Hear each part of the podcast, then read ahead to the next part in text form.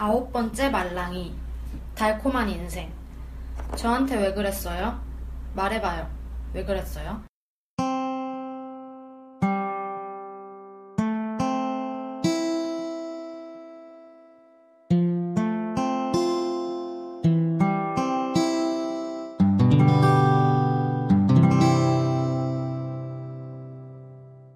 안녕하세요. 말랑자매의 아홉 번째 만지는 영화입니다.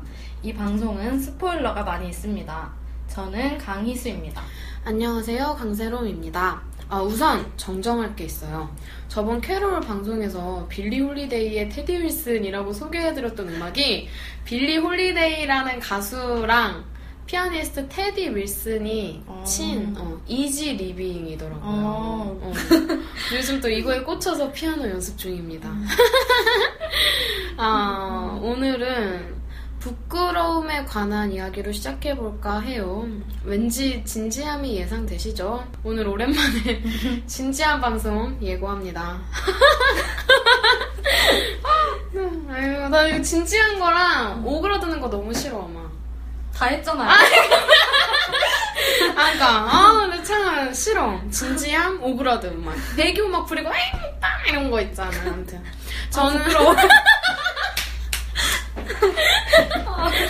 오늘 진지해요. 오늘 진지합니다. 어, 저는 인간다움이라는 것에 대해서 생각했을 때 부끄러워하기 때문에 인간이 아닐까 하고 생각해봐요. 맞아요. 그 사람은 인간도 아니야. 이런 말 쓰잖아요. 부끄러움 없는 사람한테도 해당되는 말인 것 같아요. 인간이라면 반성을 하고 내 행동에 대해서 생각하고 이래야 되는데 부끄러움이 없다는 거는 이런 행동 자체를 하지 않는다라고 생각되네요. 저번에 우리 만졌던 캐롤에서 유리창 이런 걸로 인간의 내면을 표현한 것이 진짜 제 마음에 많이 와닿았었거든요. 우리 마음속에 거울이나 유리창이 있는 것 같아요. 늘 자기 자신의 모습을 비춰보는 거죠. 그랬을 때 나 자신한테 부끄럽지 않다면 그냥 뚫어져라 볼 수 있겠지만 부끄러운 일을 했을 땐 그 거울을 보는 것이 힘들겠죠. 희수는 마음속에 거울이 있나요? 네. 마음속에 거울이라는 게 사람마다 좀 다를 것 같아요. 부끄러운가 아닌가 이런 것도 기준이 있겠죠? 저도 제 마음속에 거울이 있는데요. 제 세계관과 기본적인 나라는 인간을 지키는 게 가장 중요하다고 생각하는데 이 기준의 거울인 것 같아요. 그 거울이라는 것이 반성의 의미가 커서 반성할 수 있기 때문에 인간이라는 말도 될 것 같아요. 그래서 늘 기도합니다. 제가 제발 부끄러움을 아는 사람이 되기를요.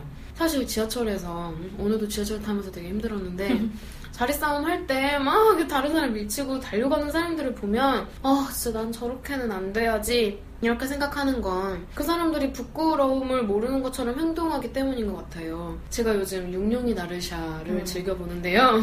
초반에 변절자 코드가 나왔거든요. 변절자를 부끄러움이랑 관련시켜서 생각해보면 어떨까요? 저도 그 드라마를 요새 보고 있는데 초반에 못 봤어요. 그래서 어떤 내용인지 잘 모르겠는데 일단 변절자 자체가 나쁘다고 생각하지는 않아요. 결과만 보고 변절하면 안 돼. 이건 아닌 것 같고 그 사람이 그렇게 된 과정이 있을 거 아니에요. 그 이유를 봐야겠죠. 변절자도 한 집단 안에서 생겨날 것일 텐데 원인 제공에 대한 집단의 책임도 무시할 수 없다고 생각해요. 근데 변절자도 인간이니까 그 사람만의 거울이 있겠죠? 그 거울이 제 기능을 하지 못하면 부끄러움도 없고 자기 행동도 돌아보지 않을 것 같아요. 그래서 범법 행위를 한다든지 추악한 행동을 저지른다든지 그렇게 되면 인간이길 포기하는 거죠. 하긴 집단의 문제도 있겠죠. 근데 일반적인 변절자의 이미지를 생각해봤을 때 뭐 일제시대 친일파 이런 아, 사람들 네. 음.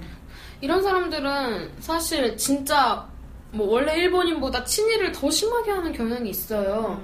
마치 자기의 상황을 합리화하려는 듯이 그들은 거울이 흐려졌기 때문에 점점 자기 자신을 돌아볼 기회를 잃어가는 것 같아요. 그래서 오히려 변절자들은 자신의 배신 행위를 더 정당화하는 경향이 있고 더 잔인하게 행동하는 경향도 있는 것 같아요. 우리는 제발 부끄러움을 아는 어른이 되길 바라봅니다.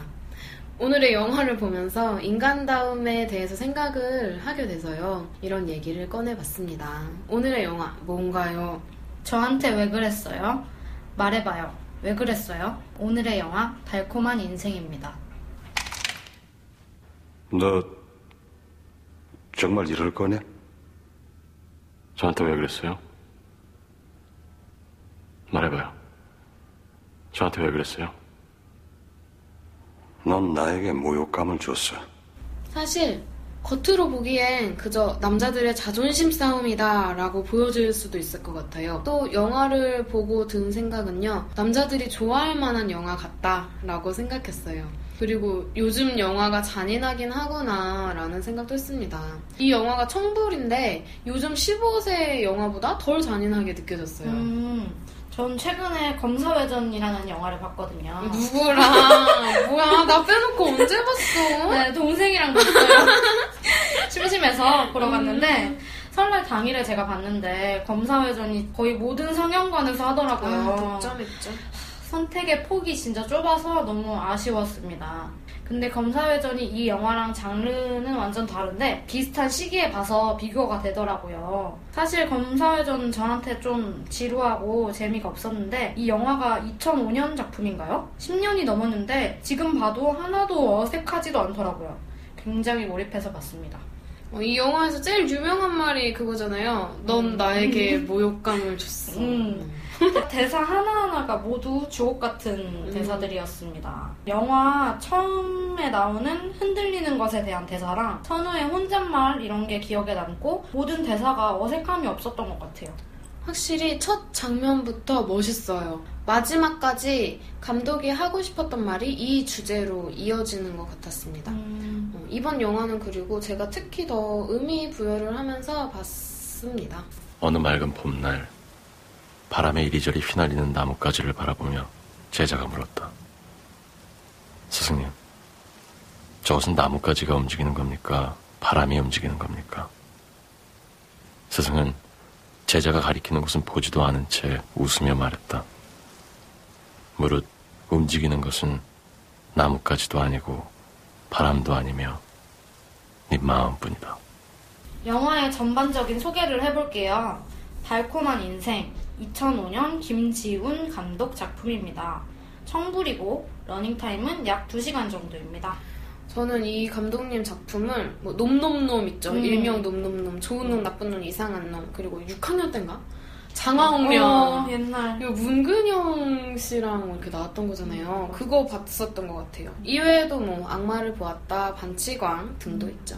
배우는 내부자들, 광해, 악마를 보았다, 놈놈놈 등 연기로 미워할 수 없는 배우 이병헌님과 기술자들 마이파더의 김영철님이 출연하죠.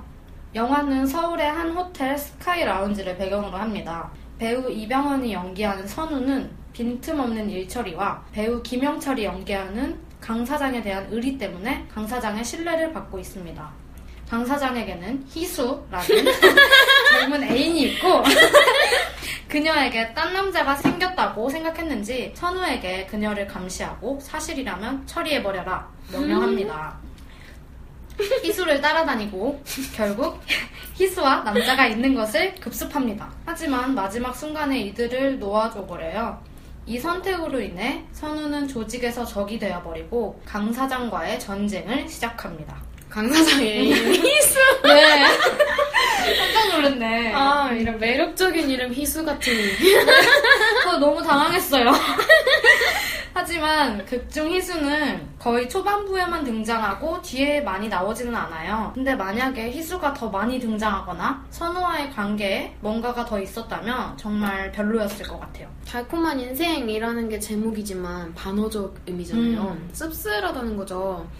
처음 부분에 선우가 스카이 라운지에서 야경을 내려다보는 뒷모습이 왠지 씁쓸해 보였어요. 느와르라는 장르가 겹쳐서인지 내부자들이라는 영화도 떠오르더라고요. 두 영화에서 이병헌 씨가 맡은 역할이 그저 위에서 시키는 대로 하다가 어떤 이유로 인해 배신당하고 복수를 한다는 공통점이 있어서 그런 것 같아요. 어, 근데 저는 달콤한 인생이 더 마음에 들었거든요. 음, 근데 그게 why라는 질문에 초점을 맞췄기 때문이라고 생각해요. 제가 왜? 라는 질문을 좋아해요.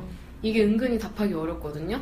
이게 정말 생각을 하고 말을 해야 하는 어려운 질문 중에 하나예요. 이 영화에서는 거의 개처럼 그냥 주인의 말만 잘 들어온 선우가 Why라는 질문을 가졌기 때문에 문제가 발생하거든요. 이 질문을 가지게 된 계기는 강 사장의 명령으로 선우가 희수를 만나면서부터죠. 그녀의 일상을 보면서 그녀가 다른 남자와 외도를 하지만 강 사장의 명령을 어기고 그들을 놔주고 싶은 이유가 생긴 것 같아요. 그리고 선우가 희수 집에 맨 처음 찾아가서 대문으로 걸어가는데 바람이 휘날리거든요. 이것도 첫 장면이랑 관련해서 기억이 좀 남아요. 세세한 연출 포인트가 많은 것 같다고 느꼈습니다. 마음이 흔들릴 수 있다는 것을 복선으로 보여준 것 같기도 하고요. 그리고 이병헌 배우님께서 그런 세세한 연기를 참 잘하십니다. 음. 저는 이 김선우라는 캐릭터가 인간답지 않음을 대표한다고 생각했어요. 인간이라면 어떤 일을 할 때 왜? 라는 질문을 꼭 해야 된다고 생각해요. 전 그래서 애기들이 야 이거 하자 이렇게 할 때 왜? 이렇게 물으면 얄미워요. 어, 얄밉잖아. 근데 어른 중에서요 이런 질문 갖는 사람 보는 거 되게 힘들어요. 음. 흔치 않은 일이기 때문에 한편으로는 애기들이 순수하다고 생각해서 귀엽기도 해요. 사실 인간이란 게 왜라는 질문을 할 수 있기 때문에 인간이라고 생각하거든요. 왜라고 생각하지 않는 건 기계죠. 그냥 아무 생각 없이 자 이거 해라 그랬을 때 일을 그냥 처리할 뿐이잖아요. 사실 희수를 놔준 건 그러니까 선우가 희수를 놔준 건 그녀에게 뭐 사랑 이런 감정보다도 인간다움을 느꼈기 때문이라고 생각했어요. 확실히 희수라는 역할이 상큼하긴 하죠. 그쵸 여기 있는 희수처럼 네. 가끔 당돌하고 무엇보다도 누군가 시키는 것을 하는 게 아니라 자신이 하고 싶은 일을 해요. 평범한 세계지만 선우가 있는 세계와는 좀 다르죠.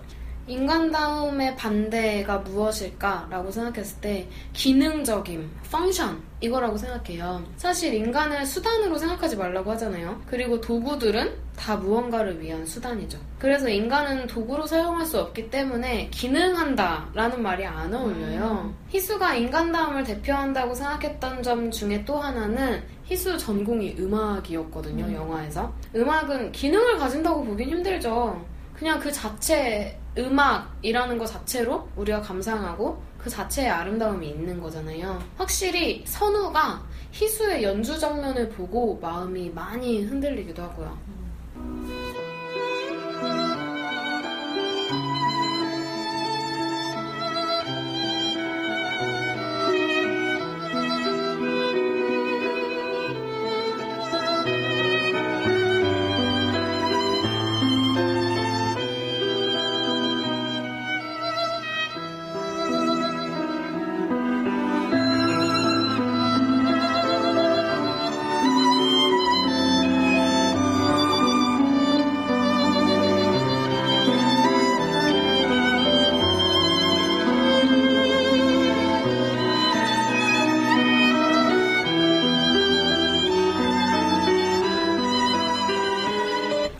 강 사장이 자리를 비운 사이 희수를 미행할 것을 지시받았던 선우는 희수의 외도 현장을 목격하지만 그들을 놔줍니다. 그 후 조직에서 적으로 간주돼요. 생매장을 당하기도 하고 손도 좀 잘리고 여러 가지 실현을 당해요. 자신이 버림받았다는 것을 알고 이후에 복수를 결심하죠. 복수하면서 중간중간에 나오는 음악들이 다 좋아요. 음, 그래서 너무나 마음에 들더라고요. 저는 영화를 보면서 가장 손에 땀을 쥐고 긴장하면서 봤던 장면은 선우가 본인의 집에서 조명 등을 껐다 켰다 하고 화면으로 집의 물건, 선우 얼굴 이런 걸 보여주다가 침입자들이 나타나는 장면이 있었어요. 음. 어, 저는 이때 너무 소름 끼쳤어요, 진짜. 소리 질렀어. 네, 어, 너무 깜짝 놀래가지고. 근데 이게 조명등이 꺼지는 거, 켜지는 거를 아예 화면으로 이렇게 보여준 연출이 너무 좋았어요, 저는. 등을 켜고 끌 때 딸깍하는 소리로 긴장감이 더 배가 되더라고요. 선우랑 희수가 둘 다 말없이 등을 껐다 켰다 하는 장면들이 굳이 말하지 않아도 인물의 감정을 잘 보여줄 수 있었던 것 같아요. 감독이 확실히 극중 인물의 배치나 소품의 배치를. 잘 했어요. 그리고 꼭 어두침침할 때는 비 오는 걸로 그 분위기를 잡고요. 그 선우랑 백사장이 싸우는 씬도 기억에 남아요.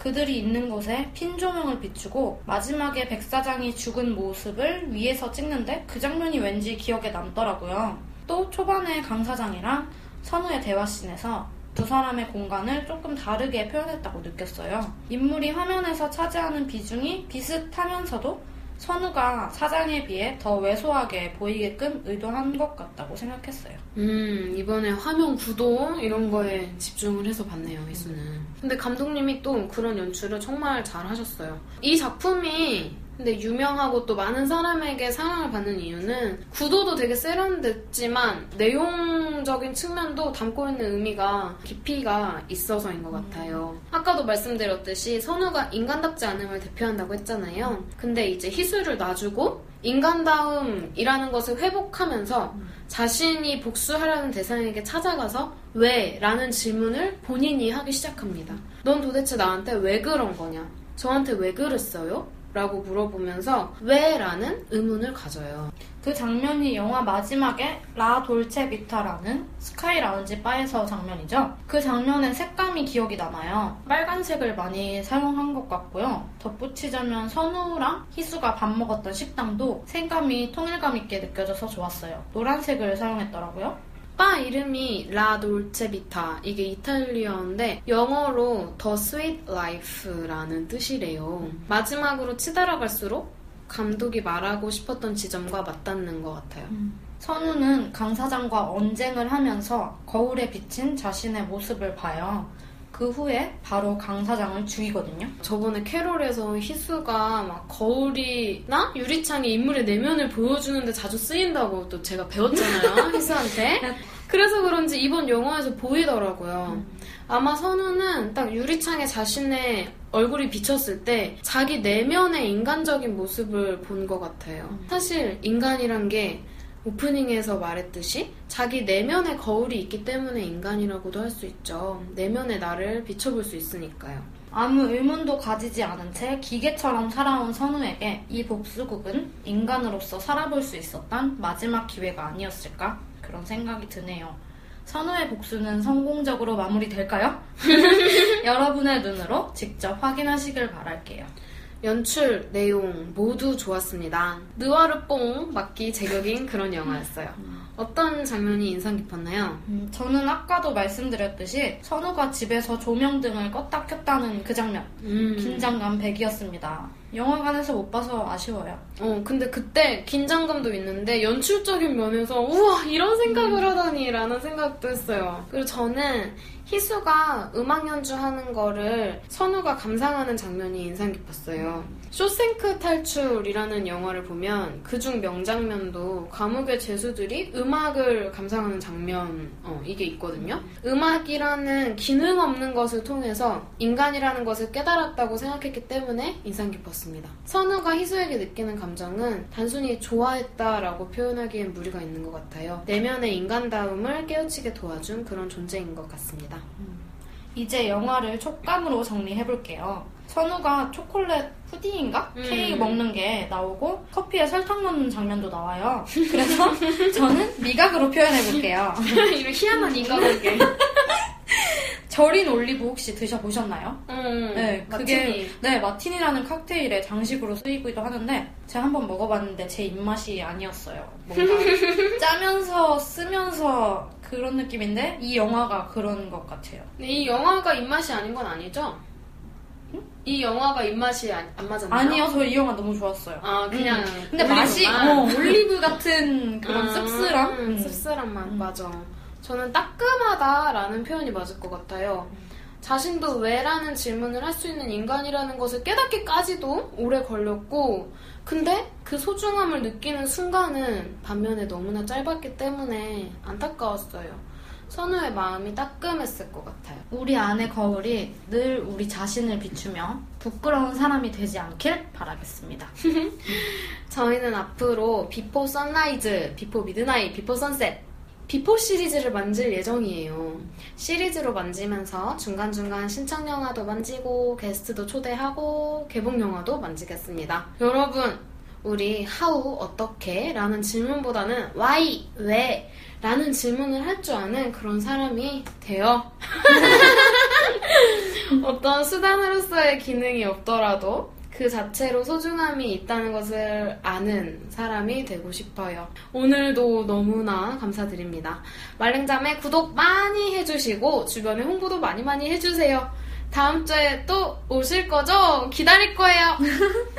네, 마지막은 달콤 씁쓸한 선우의 심경을 대변하는 나레이션으로 마무리할게요. 다음 주에 봐요. 안녕. 안녕.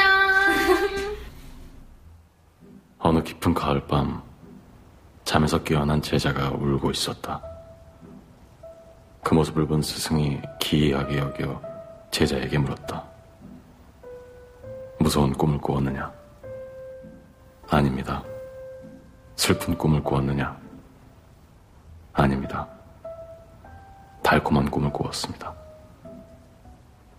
그런데 왜 그리 슬피 우느냐? 제자는 흐르는 눈물을 닦아내며 나지막히 말했다. 그 꿈은 이루어질 수 없기 때문입니다.